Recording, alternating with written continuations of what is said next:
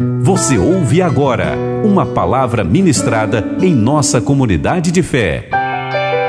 Aprisco Comunidade Cristã, um lugar de cuidado e desenvolvimento. E eu queria falar um pouco sobre esse reino, esse reino de Deus, que por muitos de nós é lido como a igreja de Cristo, a igreja triunfante, a igreja que vai governar. Porque um povo está sendo separado de um povo. Porque me, me parece que alguns estão satisfeitos com a salvação, mas tem alguns pelos cantos do planeta que estão bradando e pedindo e clamando ao Senhor, sabe, buscando esse reino com violência e força a ponto de não paralisar mais nas suas dores e tormentas e fantasmas e crises existenciais, mas com uma disposição tal que num barco a ponto de afundar eles não conseguem pedir outra coisa, como Pedro que poderia ter pedido milhões de coisas, tipo acalma a tempestade, nos faz chegar na terra. Mas o cara vai pedir: se és tu, rei, me faz andar sobre as águas. Eu costumo dizer que algumas orações surpreendem o Senhor. A resposta de Jesus não é a resposta de alguém que esperava esse pedido. Talvez nos tornamos humanos demais para entrar na presença do Senhor com pedidos pré-estabelecidos, almejando coisas comuns. Hum. Mas o pedido de Pedro assusta Jesus a ponto dele fazer uma resposta direta e objetiva, sem muita explicação, sem muito assim, não, meu filho, você consegue, eu vou te sustentar, eu vou guardar sua casa, eu vou guardar sua família, eu estou contigo. Não, não, não. A resposta de Jesus é um soco na cara daqueles que ainda ficam entrando na presença dele e chorando suas lamúrias, suas derrotas do passado e suas frustrações do presente. Jesus, quem lembra da resposta de Jesus para Pedro?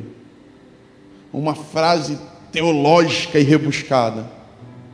Quando Pedro, vendo um vulto no meio da tempestade, há uma dúvida no barco, irmãos, é fantasma. E aí tu pode pensar assim: ah, eles não conhecem Jesus. Não, não, você já enfrentou uma tempestade em alto mar? Quem aqui já enfrentou uma tempestade em alto mar? Ah, ninguém, né? Então deixa eu te dizer: você não vê um palmo à frente do seu nariz. Era um vulto, uma sombra andando sobre as ondas violentas. Normal. Mas o que, que deu em Pedro? Porque no meio de uma tempestade em alto mar, ainda que o barquinho não estivesse aguentando, o lugar mais seguro é o barquinho. Sabe isso que você tenta manter na sua vida, o barquinho da sua religião, da sua missão? Ah, o aprisco. Hoje a gente vai sair do aprisco. Hoje o aprisco vai ficar pequenininho para gente é necessário.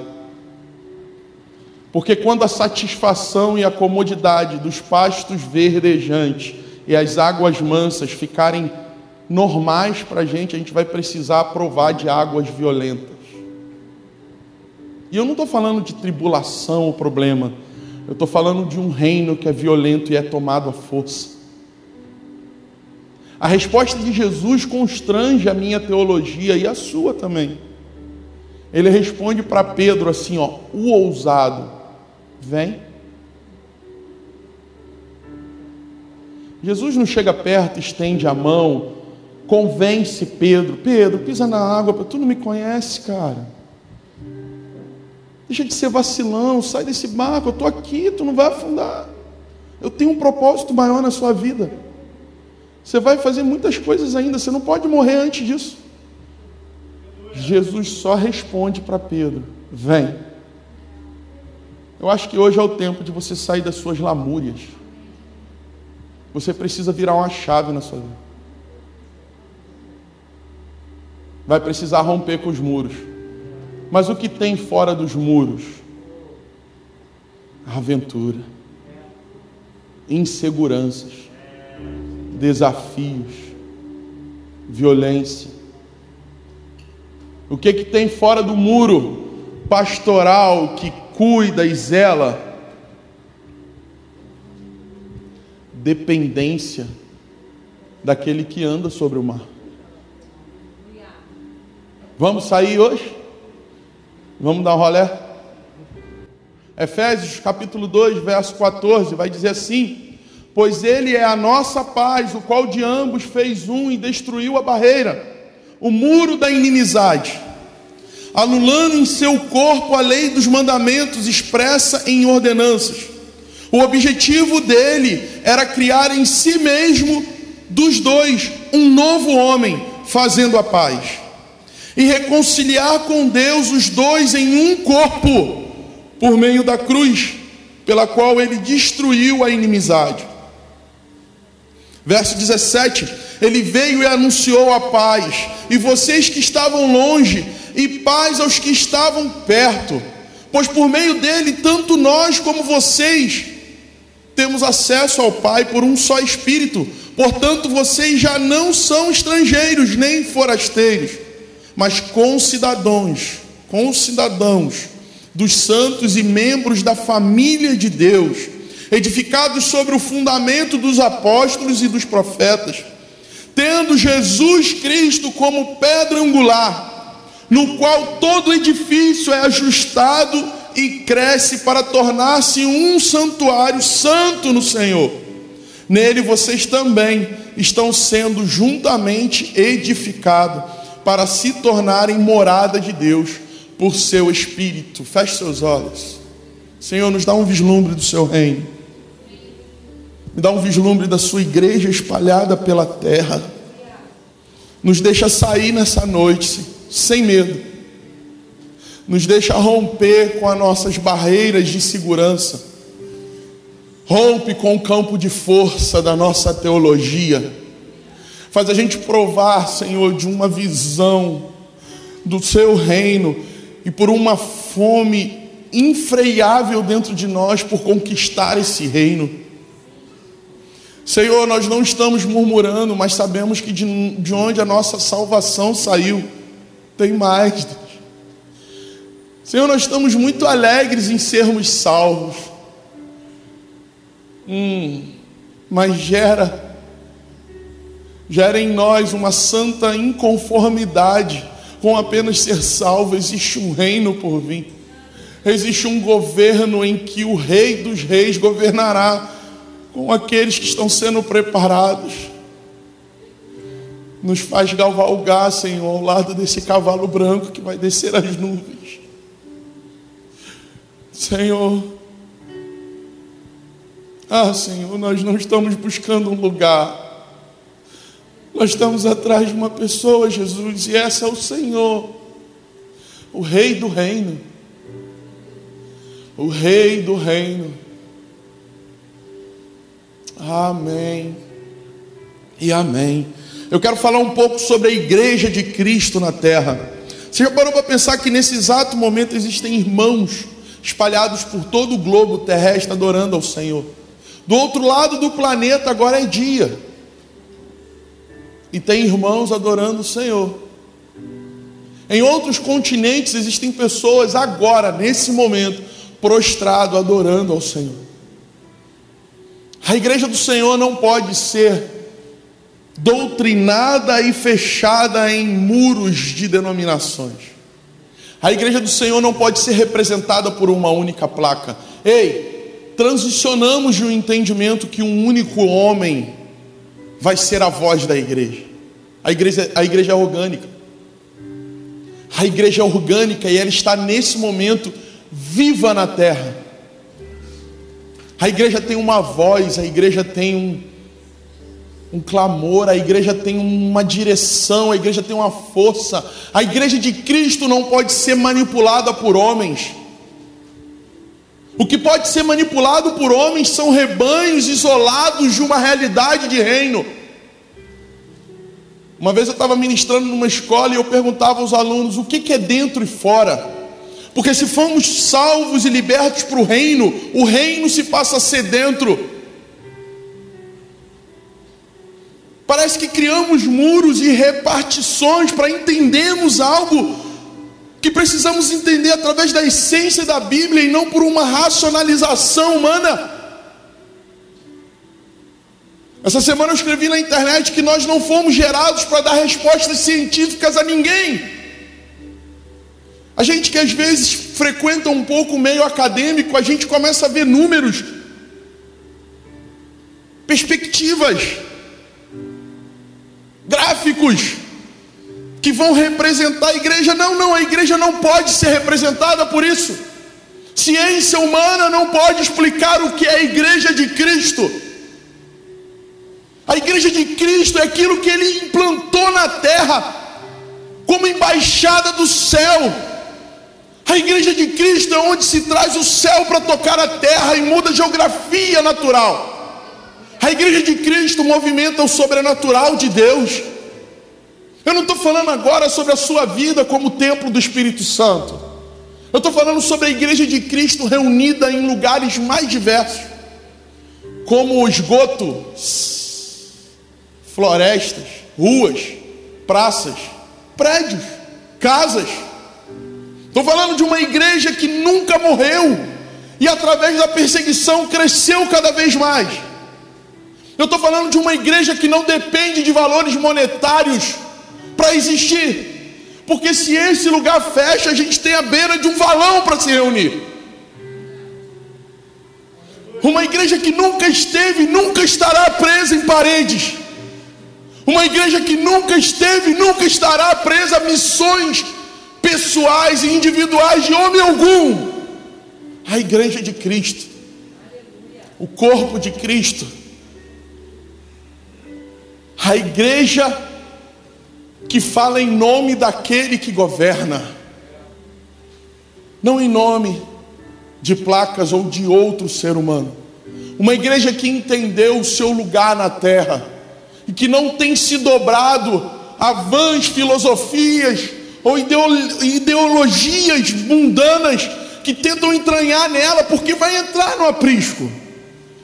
Irmãos dotados e cheios de boas intenções, munidos de ideologias racionais, autoexplicativa, que combatem a maldade do ser humano, eu fico bobo como a gente ainda se surpreende.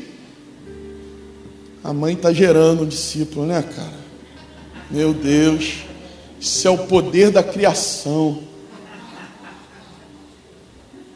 Aleluia. Uma igreja que não pode ser domesticada. Já viu isso? Uma igreja que não pode ser doutrinada por teólogos, porque vive em outro ambiente, prova do que a ciência, nem a ciência que estuda Deus pode explicar. Estava conversando com o pai do Felipe sobre a terra ser quadrada ou redonda, né? Estou brincando. Estava conversando com ele sobre essa mania que as pessoas têm. Você é de, de lado A ou lado B, você é calvinista você é arminiano você acredita nisso? Não, querido. A gente precisa entender que a igreja de Cristo, ela carrega a marca de Cristo, o sangue do Cordeiro. E que ainda vivendo equívocos teológicos por falta de entendimento, existe uma autoridade que só é dada a ela, a igreja de Cristo, que não negocia o lugar do cabeça Quantos irmãos simples a gente conhece na caminhada, onde a teologia é pequenininha, onde o conhecimento da Bíblia é pequenininho, mas conversa com eles. Deus começa a sair de dentro deles e se manifestar você. Você já teve essa experiência? Que a sua teologia começa a dar um nó dentro de você e fala: Meu Deus, de que, que ele está falando? Dos mistérios que só a igreja é capaz de viver que nenhuma sala de faculdade é capaz de explicar. Uma convicção e fé tamanha que constrange pensadores e teólogos do nosso tempo que estão tentando doutrinar a igreja através da internet. A igreja, a igreja de Cristo, viva, pulsante, transformadora. Eu quero falar dessa igreja porque falar de reino parece que ficou abstrato. E se tem uma coisa que eu amo é a igreja de Cristo. Eu quero descortinar um sofisma na sua mente. Se você diz amar o cabeça e não consegue amar o corpo, você vive um engano. uh, você vive um engano, sai dele. Porque quem ama Cristo ama a igreja de Cristo. Ah, é impossível você amar o Cristo e não amar a sua igreja. Homens e mulheres lavados e remidos no sangue do Cordeiro, que tem nesse exato momento movimentado o mundo espiritual através da oração, que tem nesse exato momento quebrado o joelho e alcançado lugares que homens comuns e naturais que escolhem viver de conhecimento abstrato não conseguem. E o que falar do abstrato? Uma fé abstrata, uma fé que que não nos tira do sofisma do, da murmuração, da lamúria. Eu vivi uma experiência tão poderosa nos anos de 2000. A gente dirigiu uma escola chamada Escola de Adoração. Escola Adoradores, isso. E a gente tinha como proposta fazer um prático de evangelismo no Morro dos Macacos. E um dia antes a polícia subiu e matou 19 traficantes o terror tomou o coração de todos. Nós tínhamos uma montanha de roupas e alimentos para distribuir. E as mães choravam na favela. O medo veio tentar me paralisar também, irmãos. Mas minha esposa me conhece. Eu, eu, eu não sei. Eu gosto dessa coisa que coloca em risco tudo, sabe? Eu amo isso. Cara. Eu amo esse negócio que coloca em xeque tudo que sou e tenho por um propósito maior que eu. Eu entendo que o seu mundinho é confortável. Eu entendo que o seu mundinho é bacana. Eu entendo que você curte ele. Eu entendo que a sua vida é até mesmo, sabe, é boa de viver mas existe um reino, existe uma igreja. E todos esperavam uma resposta minha, porque coube a mim dirigir o prático de evangelismo. Eu já fiz isso, Felipe. Sabia? Parece não, né? É igual cantar, eu já cantei.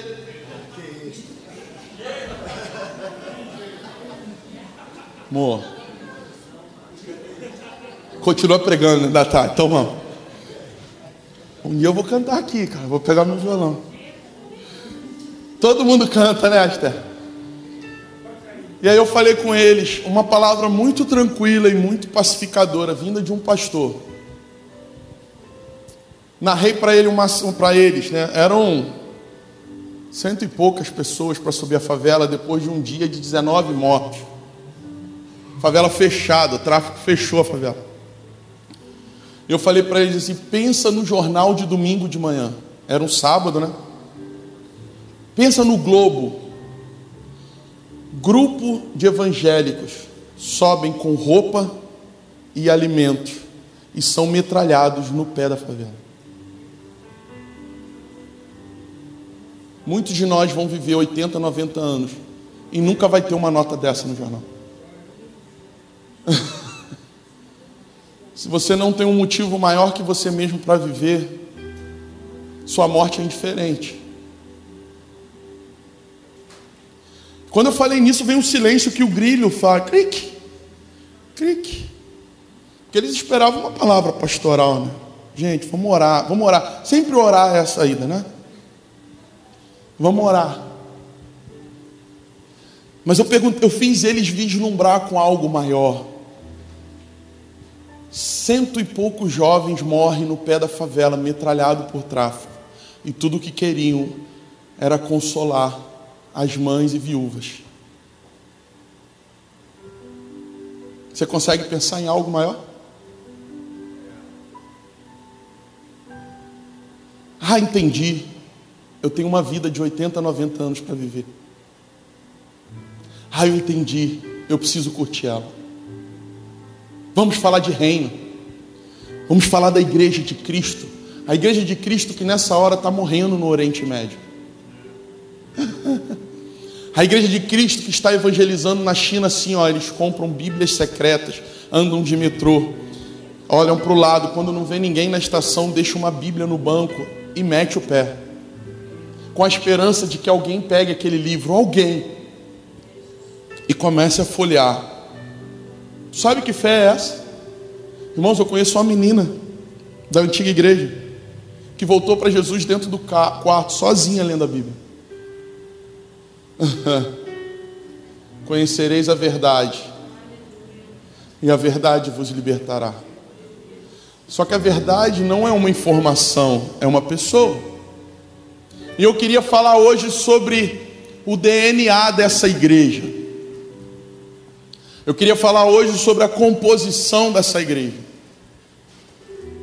Nós lemos no texto que ela foi fundamentada no fundamento dos apóstolos e dos profetas, e esse texto, além de ser riquíssimo teologicamente, que pode nos ensinar muito, ele, ele trouxe para nós também alguns problemas, algumas bifurcações que nós vamos precisar traçar nessa noite.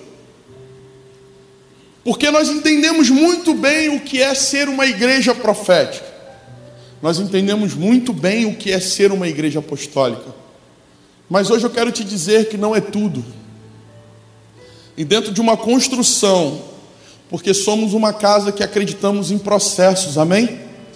Palavras isoladas precisam ser esperadas, para que no processo e no tempo certo essas palavras encaixem. Nós não somos daquele que paramos o processo ou mudamos o processo para se encaixar uma palavra isolada. Porque Deus é um Deus de construção. Amém, irmãos? E Ele está construindo na sua vida. Ele está construindo na minha vida. O mais certo seria colocar uma placa, né? Me perdoa, estou em obra. Porque a gente é um gerador de problemas, né? Não é não? Só eu.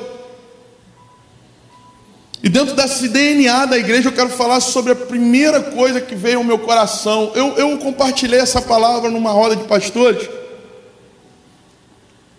E eu fiquei muito lisonjeado, porque não é uma palavra contemporânea, não é uma palavra moderna. Muito já se foi falado disso. Mas eu acho que é, é quando a mesma palavra nos captura e nos queima por dentro. E você fala a mesma palavra que o outro, mas quando você fala, parece que. Eu estava falando, tomando um café e comendo uma bolacha, como típico paulista. E pastores, pasmem, pastores de 20, 30 anos no ministério olhando. Eu peguei a nossa realidade do aprisco e coloquei na mesa para eles se alimentarem. Sabe o que é isso? Porque no reino de Deus, você não é o que você tem. Irmãos, eu abandonei as rodas de pastores que, para te conhecer, pergunta: quantos membros tem tua igreja? Esse é o tipo de pergunta que eu não respondo mais. Porque nós não somos uma igreja pequena ou uma igreja grande, nós somos a igreja de Cristo. Isso faz toda a diferença. E a igreja de Cristo, ela tem uma visão. A igreja de Cristo, e eu vou caminhar dentro desse texto sobre fundamentado no profético e no apostólico, porque esse entendimento nos gerou uma bifurcação, porque quando tentamos ser uma igreja profética, as tretas não param de acontecer. Quantas igrejas proféticas eu vi rachar no meio? Ou quando a gente tenta ser uma igreja apostólica, outros problemas aparecem, problemas grandes, irmãos.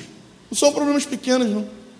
Porque a gente não entendeu que Efésios 4, quando Paulo vai relatar os serviços, ele relata os serviços profético, apostólico, mestral, pastoral, evangelístico a partir de uma observância do que já acontecia na igreja de Cristo. através de uma observância na movimentação daquele que reunia todos. Vocês estão comigo aqui?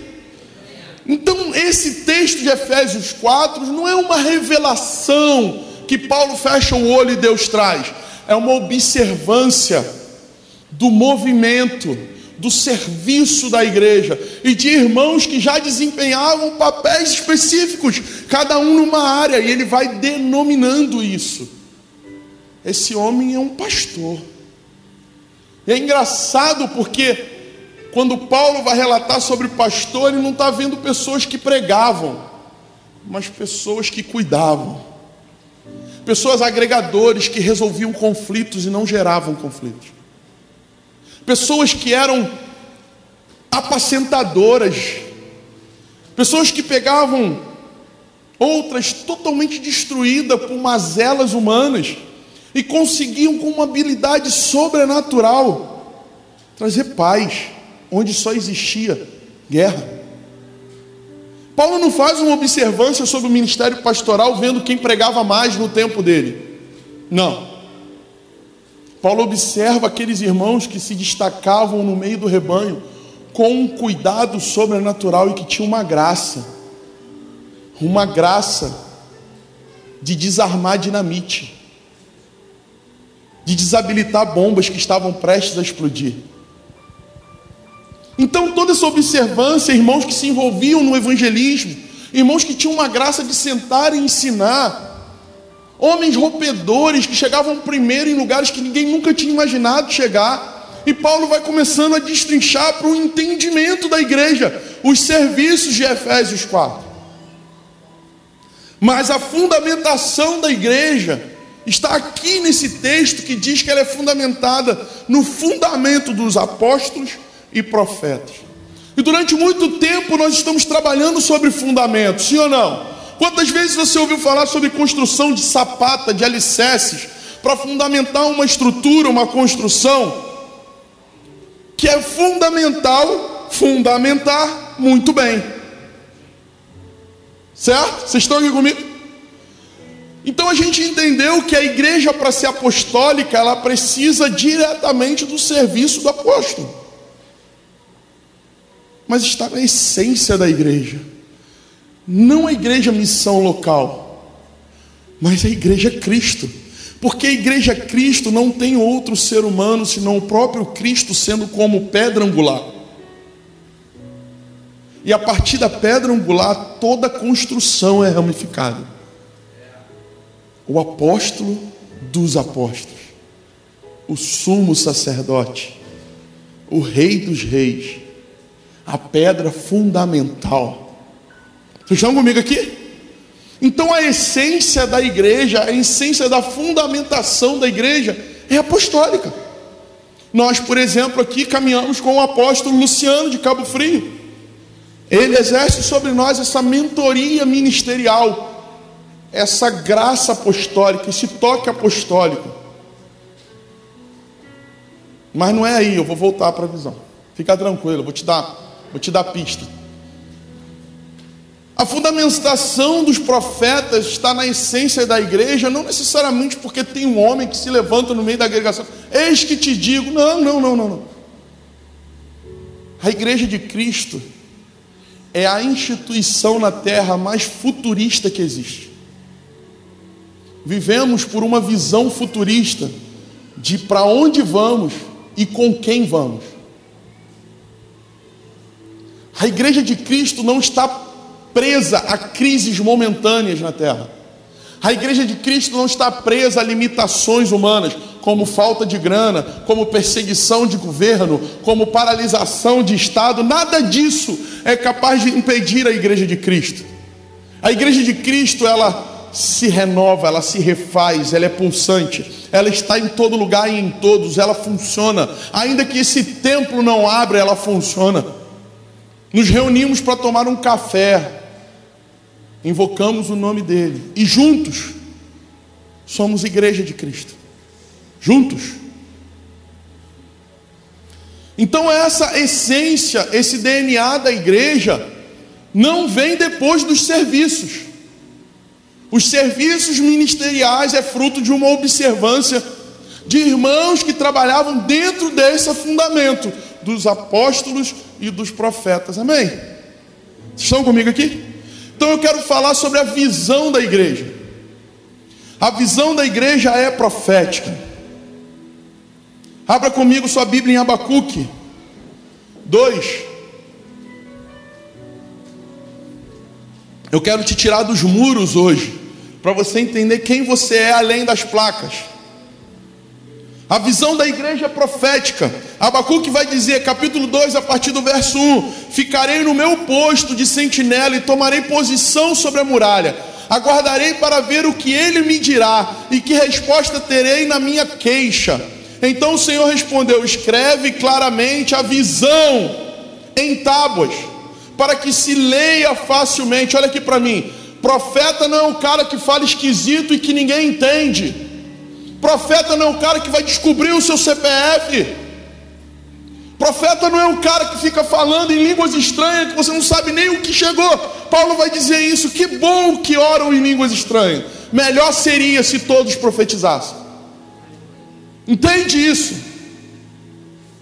Profeta é o cara que está no lugar certo, na hora certa, e o Senhor pode contar com ele para trazer uma visão clara.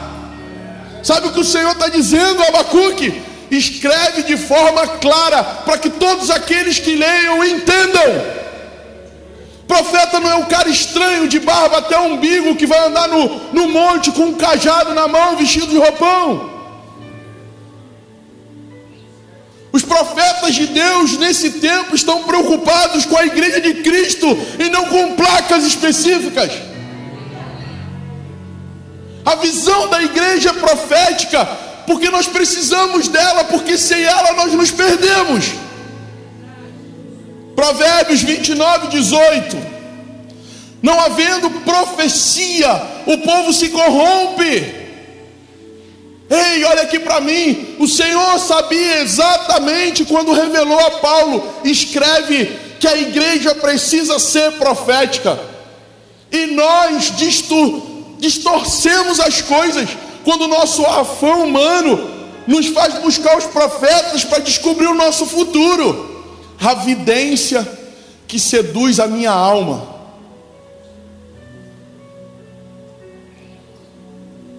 Até porque se profeta visse o futuro, eles estavam todos milionários. Há uma crise na internet, por que, que Deus não avisou sobre o coronavírus? Muita discussão sem sentido. A visão da igreja é profética porque ela não para nesse momento em que não podemos nos abraçar. Ele olha o tempo, a igreja está olhando o tempo em que as máscaras vão ser retiradas e o abraço vai voltar. Ei, eu quero te dizer uma coisa que desenvolveu um afastamento devido à Covid. Você vai ser pressionado a voltar a abraçar.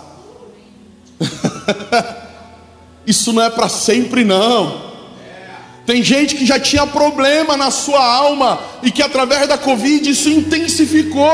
Então o afastamento é até bom. Ei, isso está acabando. As máscaras vão sair. E quando as máscaras saírem, nós vamos ver quem é quem.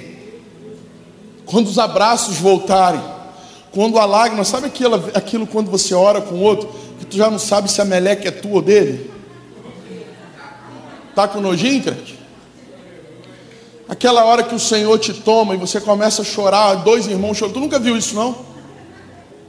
Ah, irmão, isso vai voltar. O coronavírus não pode parar a igreja. As lágrimas se misturam, a dor do outro é sua também. Tu começa a profetizar algo que você não consegue ver humanamente, mas acredita, a visão da igreja é profética porque nós não estamos presos no presente. Nós sabemos em quem estamos cridos e para onde nós vamos.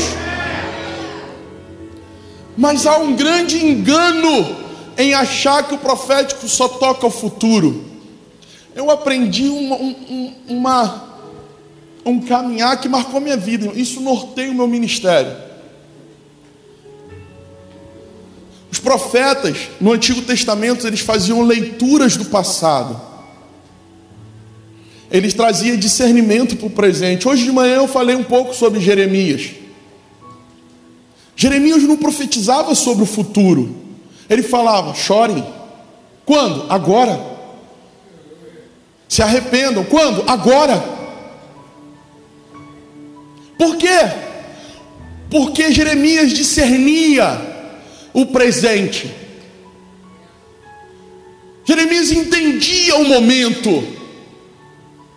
Como nós precisamos de homens e mulheres que entendem o momento.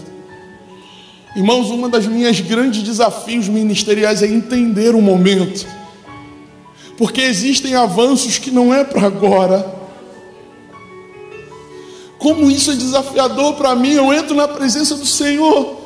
Falo, Senhor, me explica o momento que estamos vivendo. Revela para mim, me faz discernir esse momento agora. Só que estudando os profetas, eu vi que eles liam o passado, eles entendiam o passado.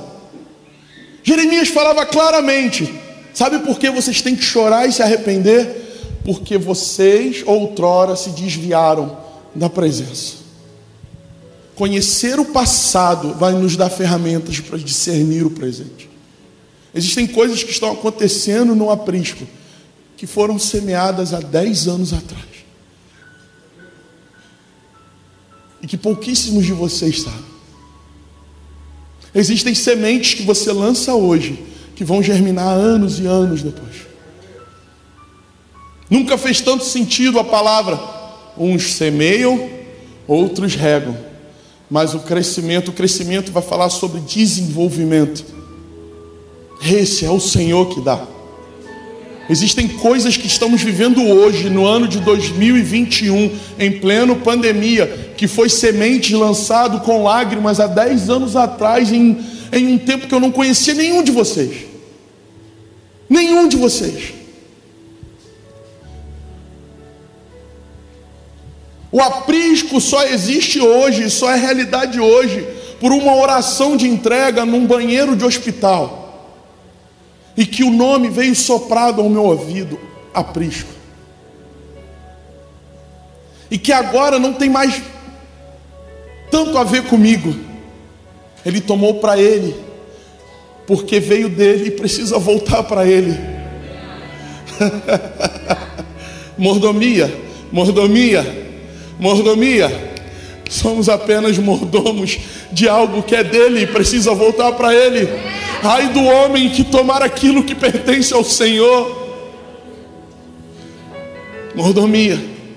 E a visão profética me explica o porquê que os profetas têm facilidade de olhar o futuro, eles discernem o presente. Poucos foram que discerniram esse momento de pandemia.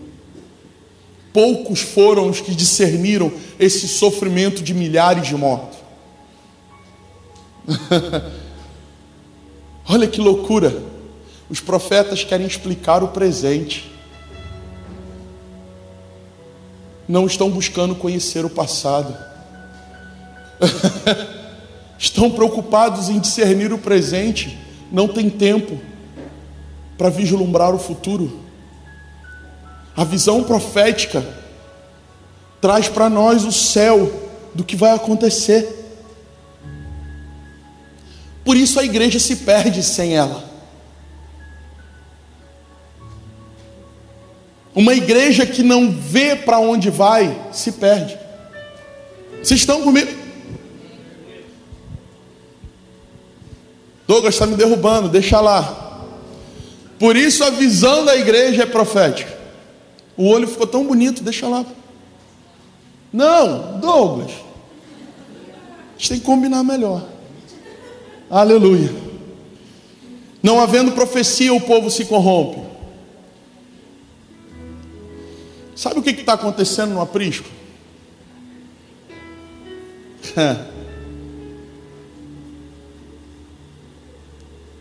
Tem visões sendo liberadas do meio do povo.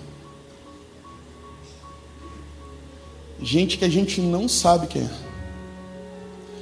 Tem irmãos compartilhando coisas comigo que nem discerne o que é. O que eu tenho mais escutado nesses dias assim, pastor, não entendi. mas eu preciso te falar isso, isso, isso. Aham. Como um quebra-cabeça. E isso é lindo.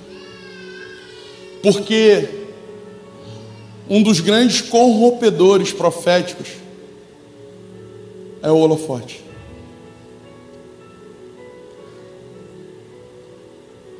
Evangelistas deixaram de evangelizar para ensinar a evangelizar. Pastores deixaram de pastorear para ensinarem a pastorear. Profetas deixaram o lugar que Abacuque relata para ensinar a profetizar. Quando aceitarmos os nossos lugares, seremos quem fomos formados para ser. A visão é profética. Mas eu quero falar sobre a missão. A missão da igreja é apostólica. Atos 2, 42 vai dizer: Eles se dedicavam ao ensino dos apóstolos e à comunhão, ao partir do pão e a orações. Todos estavam cheios de temor, e muitas maravilhas e sinais eram feitos pelos apóstolos. Olha aqui para mim. O apóstolo, eu preciso falar isso, eu preciso explicar para vocês algo para quebrar um sofisma na mente. Ah, tá. O apóstolo não é o maior de todos, é o que chega primeiro.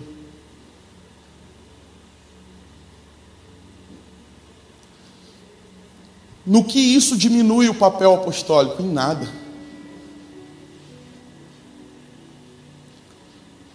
O apóstolo não é o supremo, o apóstolo é o rompedor. O apóstolo, ele recebe uma graça, uma estrutura para apanhar primeiro. E quem apanha primeiro apanha mais dolorido. Porque se a gente quebrar alguns sofismas na mente, a gente vai partir de um princípio de honrar da forma certa. Efésios 4 não vai falar sobre uma hierarquia de cargos onde quem tem maiores e menores. Efésios 4 vai relatar a funcionalidade de cada um no corpo para a edificação dos santos. E dentro dessa funcionalidade, o apóstolo é quem rompe primeiro, é quem abre caminho, é quem chega primeiro, e ele precisa ser honrado como tal, não por ser maior que ninguém. Vocês estão comigo aqui? Então você precisa olhar a pirâmide de forma diferente. Porque se você olha a pirâmide assim, você vai ver um cume. Sim ou não? um lugar mais alto, sim ou não? Mas se eu viro a pirâmide para você assim, você não vê mais um cume, vê? Você vê alguém chegando primeiro. E atrás toda uma estrutura como base. Estão aqui comigo? O que é a igreja no fundamento dos apóstolos? A igreja de Cristo, irmãos, é rompedora. A igreja de Cristo, ela é ousada. Ela entra em lugares que a gente nunca poderia imaginar. Escuta aqui comigo, ó. vamos pegar nossa realidade do Rio de Janeiro. Existem favelas que o poder público não entra, sim ou não? Sim ou não? A igreja está lá.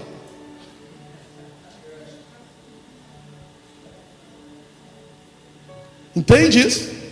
Esse é o apostólico da igreja. Não há barreiras humanas.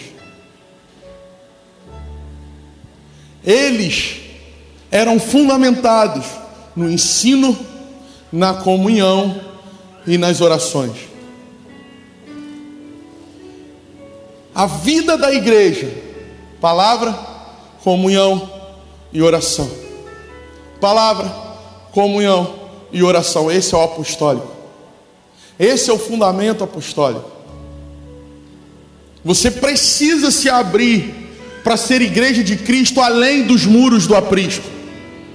Porque se estamos desenvolvendo uma missão local, isso deveria ser prenúncio de estarmos num reino global. Uma missão local não é desenvolvida por pessoas que aceitaram o cabresto da denominação.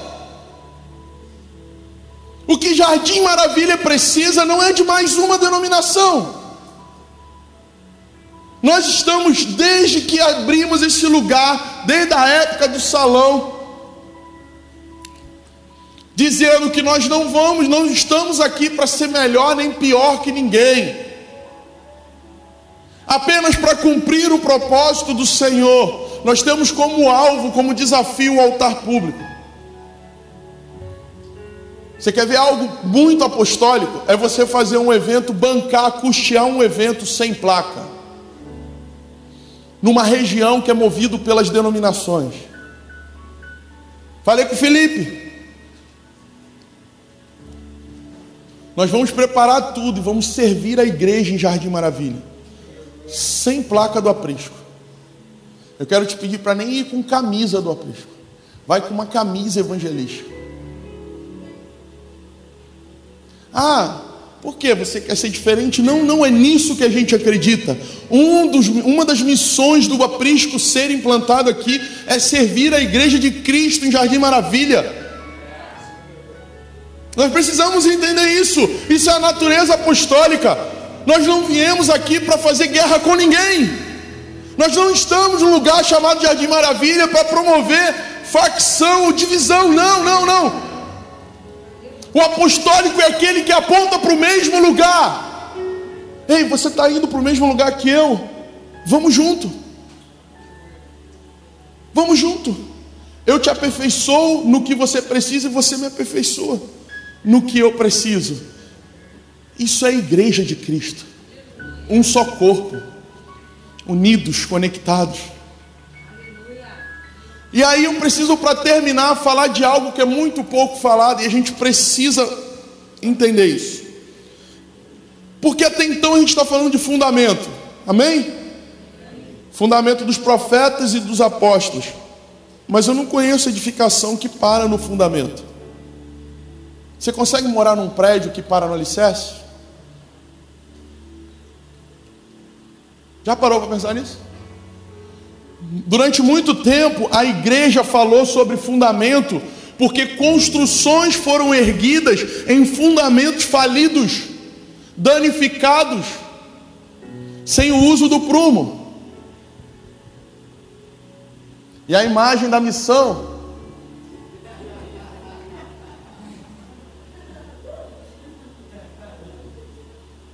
Coitado do Douglas, sofre comigo. A imagem da missão da igreja tem que ter alinhamento, irmãos. Sem alinhamento, a construção sai torta. E você sabe o que, que denuncia a irregularidade de um alicerce? É a primeira laje. Você faz um alicerce torto, você sobe as paredes, mas quando vai colocar a primeira laje, que vai fazer o cálculo da laje, não é isso, mano? Aí vê que a laje tem bico. Como assim? Denuncia o alicerce torto, o terreno torto, fora de esquadro, um termo que usa muito, fora de esquadro. O apostólico ele trabalha nisso, fundamentando. O profeta vai trabalhar na fundamentação. Agora eu não conheço prédio para habitação que fica no alicerce. Alguém que mora em cima de um alicerce só? É aí que a igreja parou, porque ela descobriu o boom de falar sobre fundamento. E como pecadores que somos, nós navegamos a praia de quem veio na frente descobrindo.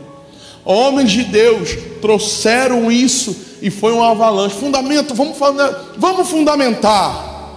Vamos fundamentar, mas eu quero te dizer uma coisa: nenhuma obra para no fundamento, vai ter que subir parede.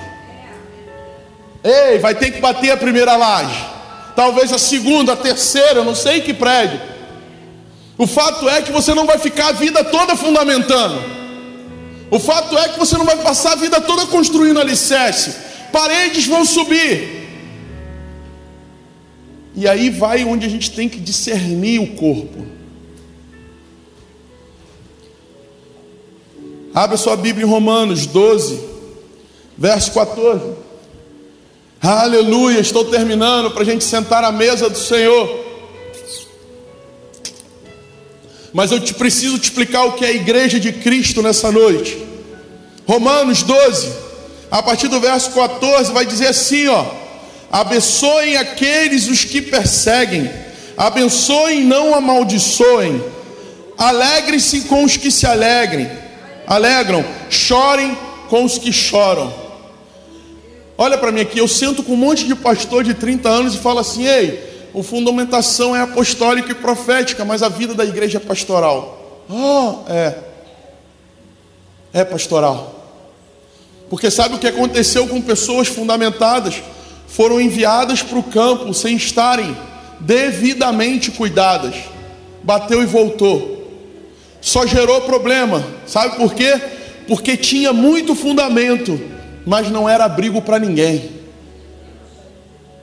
Porque ninguém se protege da chuva em cima de um alicerce sem teto.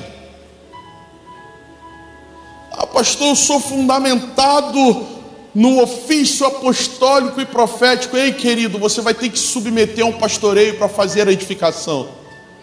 As paredes vão ter que subir. E a vida da igreja é pastoral. A vida da igreja é isso. É as treta é as crises humanas. Nós lançamos um projeto, conseguimos uma psicóloga para vir para cá atender uma vez por semana. Hum. Hum. A vida da igreja, a construção das paredes, o subir do edifício fundamentado nos apóstolos e profetas precisa ser pastoral, porque suas crises humanas, seus problemas de relacionamento, suas cobiças imundas, seus anseios humanos que é pecaminoso, sua língua felina, seu veneno que veio do mundo e ainda não quis largar, precisa ser resolvida numa plataforma pastoral. Alguém vai ter que limpar esse furúnculo. Alguém vai ter que botar para fora esse pus. Quantos aqui já provou quanto fede o pus? Não adianta, ninguém dorme em cima de um alicerce. e aí a gente focou muito sobre fundamentar, e nós ainda vamos fundamentar muita coisa aqui nessa casa. Mas o fato é que existem construtores que conseguem fazer parede torta em cima de alicerces alinhados. Quantos estão comigo aqui? É lindo falar, eu estou fundamentado.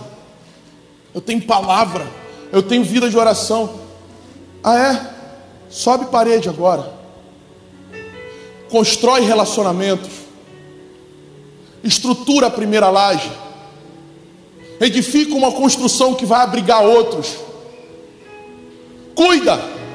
Abre mão do seu fundamento, do seu título para se submeter a outros, abaixa a crista, desce, mete a cara no chão para que outro passe.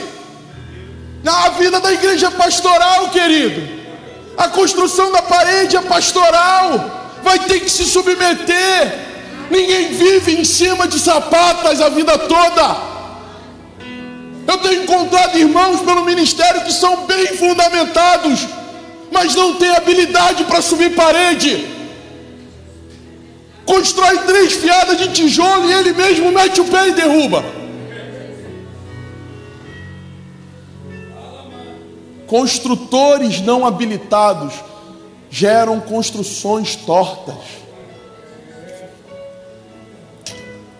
Você foi fundamentado nos apóstolos e profetas, top! Você está pronto para subir, agora sobe. Você sabe o que uma plataforma pastoral vai fazer? Para que você suba, primeiro tem que descer.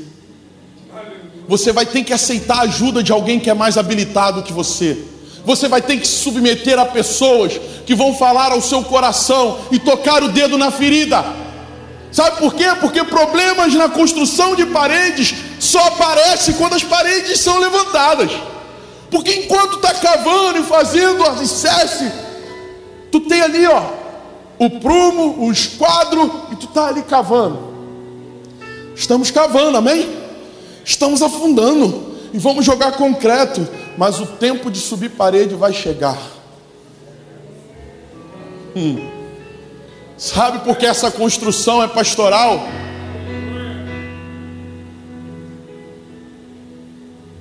Tem um, tem um jargão no meio dos pedreiros, né? O William sabe muito bem. Eu, eu fui criado em obra. Minha linguagem é meio essa. Desculpa aí se eu ajudava meu pai muito cedo com obra. Tem uma linguagem no meio dos pedreiros, é que existem pedreiros de acabamento e existem pedreiros de fundamento. Então, pedreiro de fundamento, pedreiro, mestre de obra, um nome mais bacana que você quiser. O pedreiro de fundamento é bom cavar buraco. Ele é bom com a marreta, com a picadeira, com a alavanca. Sabe o que é alavanca? E ele vai, rasga buraco e faz, né, mas para quebrar, vamos embora. Conheço meu povo. No nosso meio tem os cavadores de pedreiro e tem os.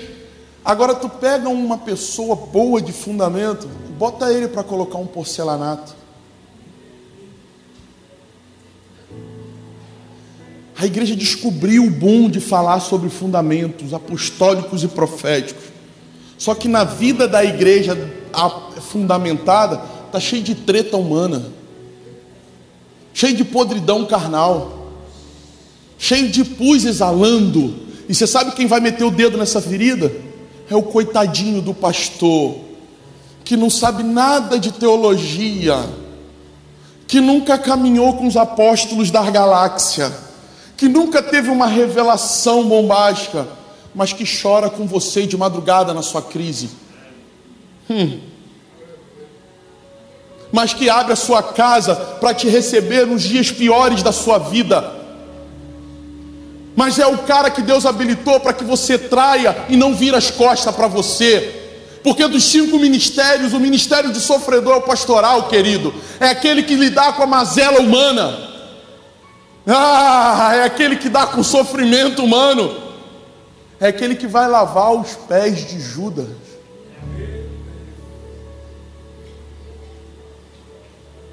A vida da igreja orgânica é pastoral. Porque se hoje você está de pé, cuide para não cair. E quando cair, você vai orar e vai pedir a Deus que tenha um pastor de ofício do seu lado, que não vai pisar na sua cabeça como muitos profetas fazem hoje pela nação que não vai te esquecer pelo canto, como muito apóstolo faz, porque não tem tempo para cuidar, está envolvido em coisas de nações. Quando você entrar na crise com o seu casamento e na criação do seu filho, o apóstolo que está em outra nação não tem tempo para cuidar de você. Ore para que o Senhor coloque um pastor segundo o coração de Deus perto de você, que vai meter o dedo dentro da sua virida Hum. Hum. Que vai bater em lugares que você nunca quis apanhar, mas vai dizer: Ei, está doendo. Mas eu quero te dizer: eu não vou virar as costas e ir embora, não. Eu estou aqui. Se alegrar com os que se alegram, chorar com os que choram. O nome aprisco não é à toa, irmão. É no meio do aprisco que ovelhas são curadas. A vida da igreja é pastoral. Aqueles que amam o apostólico e profético não mudem. Continuem cavando buraco. Foi chamado para isso, faça. Mas se submeta à vida da igreja. E eu tenho orado, irmãos. Eu tenho orado para que o Senhor levante pastores segundo o seu coração, homens e mulheres que vão agregar pessoas que vão promover reconciliação, que vão ter palavras mansas nos lábios. Eu tenho orado para o Senhor levantar nessa casa homens e mulheres que ouvem e falam pouco.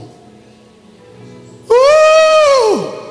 Eu tenho provocado o Senhor, porque um lugar de cuidado não pode faltar o um manto pastoral. E ei, deixa eu te dizer uma coisa: o manto pastoral não está é, é, é, direcionado a quem está pregando nessa plataforma. Não, não, não, não, não. Nesse altar os ofícios vão fluir. Porque um pastor só é pastor no meio do rebanho.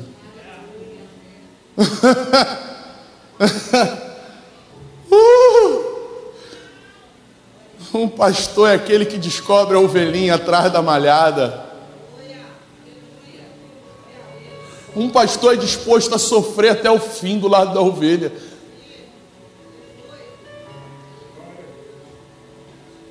Ah, irmão, se eu tenho convicção do que Deus me chamou, algumas coxas nessa casa vão ser tocadas. E eu peço ao Senhor habilidade para usar a força necessária só para deslocar a perna. Porque ovelha que ainda insiste em andar errado vai para lugar longe. Eu preciso trazer para perto. Hum. E tudo que eu peço ao Senhor nesses dias é a força e habilidade certa para tocar na junta, porque eu não quero promover dor desnecessária. Eu falo, Senhor, o pastor não é aquele que promove dor desnecessária, né, Vitor?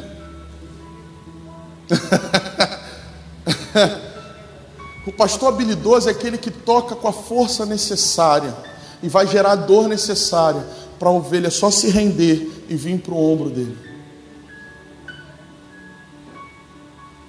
Que o Senhor me habilite nessa casa a cuidar de vocês mas que o Senhor levante homens e mulheres segundo o seu coração. Um coração de pastor é disponível para o sofrimento. Ei, deixa eu falar uma coisa aqui, ó. Nós acreditamos nos cinco ministérios, amém? amém. Profetas, mestres, apóstolos, evangelistas vão ser levantados em nosso meio, amém? amém? Mas se tem uma coisa que eu tenho facilidade é distinguir um coração pastoral, porque tem a ver com quem eu sou. Tem pessoas no nosso meio que eu já vi, e não é o tempo dela ver. Um coração pastoral não busca para se revelar, ele é encontrado. Davi não ficou no meio do mato, será que eles já estão almoçando? Será que, será que Samuel chegou? Eles não vão me chamar, não? Pô, não é, não é justo. Não é justo, todos os meus irmãos estão na casa e eu estou aqui no meio do mato, lutando com o urso e com o leão para cuidar das ovelhas da família. Não, não, Davi não ficou assim, não, irmão. Ele pegou a harpa dele e ficou no meio do mato, tocando para o rebanho de ovelhas. o Senhor ainda é aquele bom pastor que vasculha o fim das malhadas. Você vai ser achado pelo Senhor Entenda isso. Você não precisa vir para casa, porque a casa vai parar para te esperar. Ah, um coração segundo o coração do Senhor. O Senhor disse que no final dos dias o amor de muitos esfriaria, mas que ele levantaria pastores segundo o seu coração. Que se levantem homens e mulheres apacentadores nesse lugar. E que a verdade de Cristo traga à luz todas as coisas.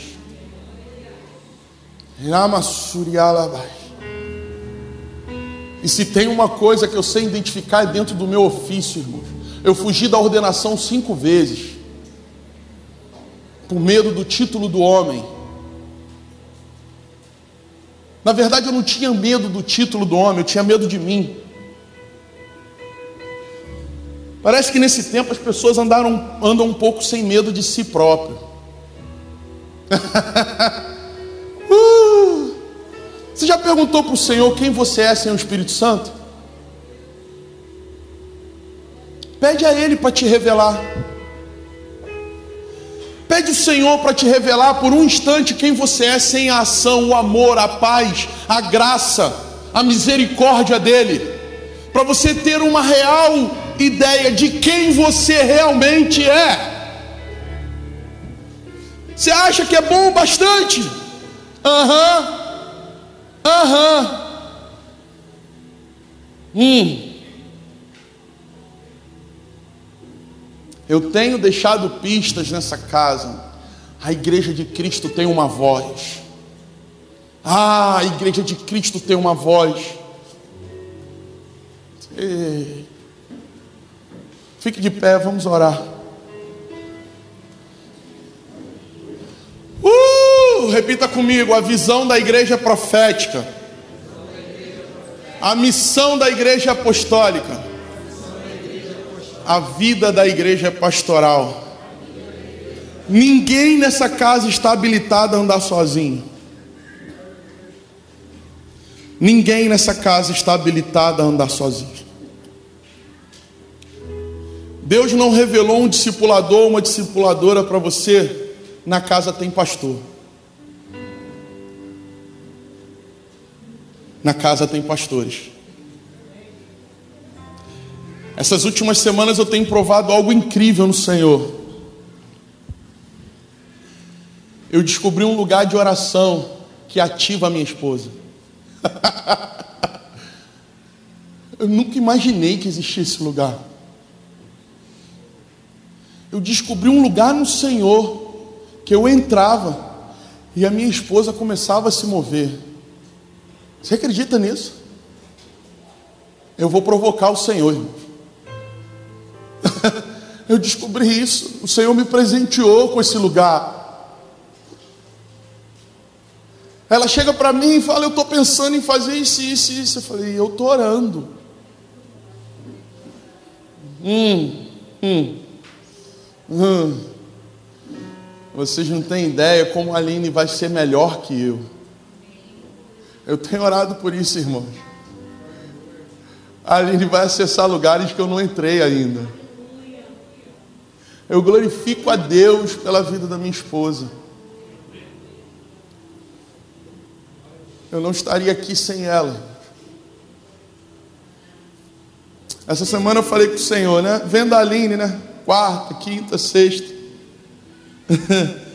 Falei, Deus, que, que é isso, irmão?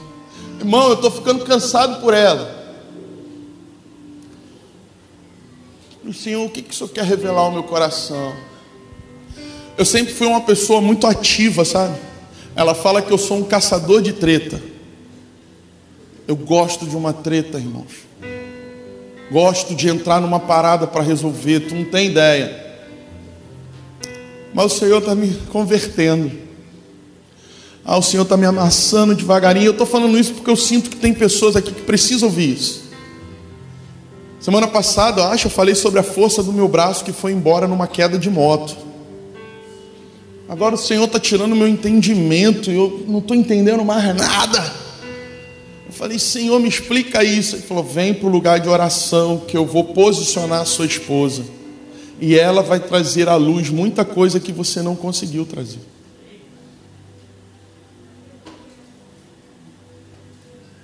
Porque a Aline tem um veiozinho diferente do meu, né? A Aline gosta do manto. E é por isso eu tenho a impressão que ela vai acessar lugares que eu não acesso. E glória a Deus por isso, irmãos. Glória a Deus por isso. Como eu precisava dessa resposta do Senhor porque eu já queria virar aquele rolo compressor, sabe? Que eu sempre fui, o Xande caçador de treta. E eu estou falando isso porque o reino de Deus é cheio de rolo de compressor, irmãos. Semana retrasada, um passou sobre mim, não deixou pedra sobre pedra. Eu achando que estava tudo bem, não estava nada bem. Passou em cima de mim assim, eu falei, Deus, o que, que sobrou? Eu vou catar os cacos e freiei e cheguei hoje aqui de manhã com o coração quebrado, falando: Senhor, eu coloco meu coração na mesa mais uma vez. Eu falei que um dia, eu quero falar, repetir isso para vocês: a igreja de Cristo tem um pastor. A igreja do Senhor tem um pastor. Ele pastoreia o seu rebanho, não toque na igreja dele. Não toque na noiva do Senhor. Não toque no corpo de Cristo. Tenha temor no coração. O que nos falta nesses dias é temor, porque o Senhor escuta no secreto. O Senhor vê no secreto.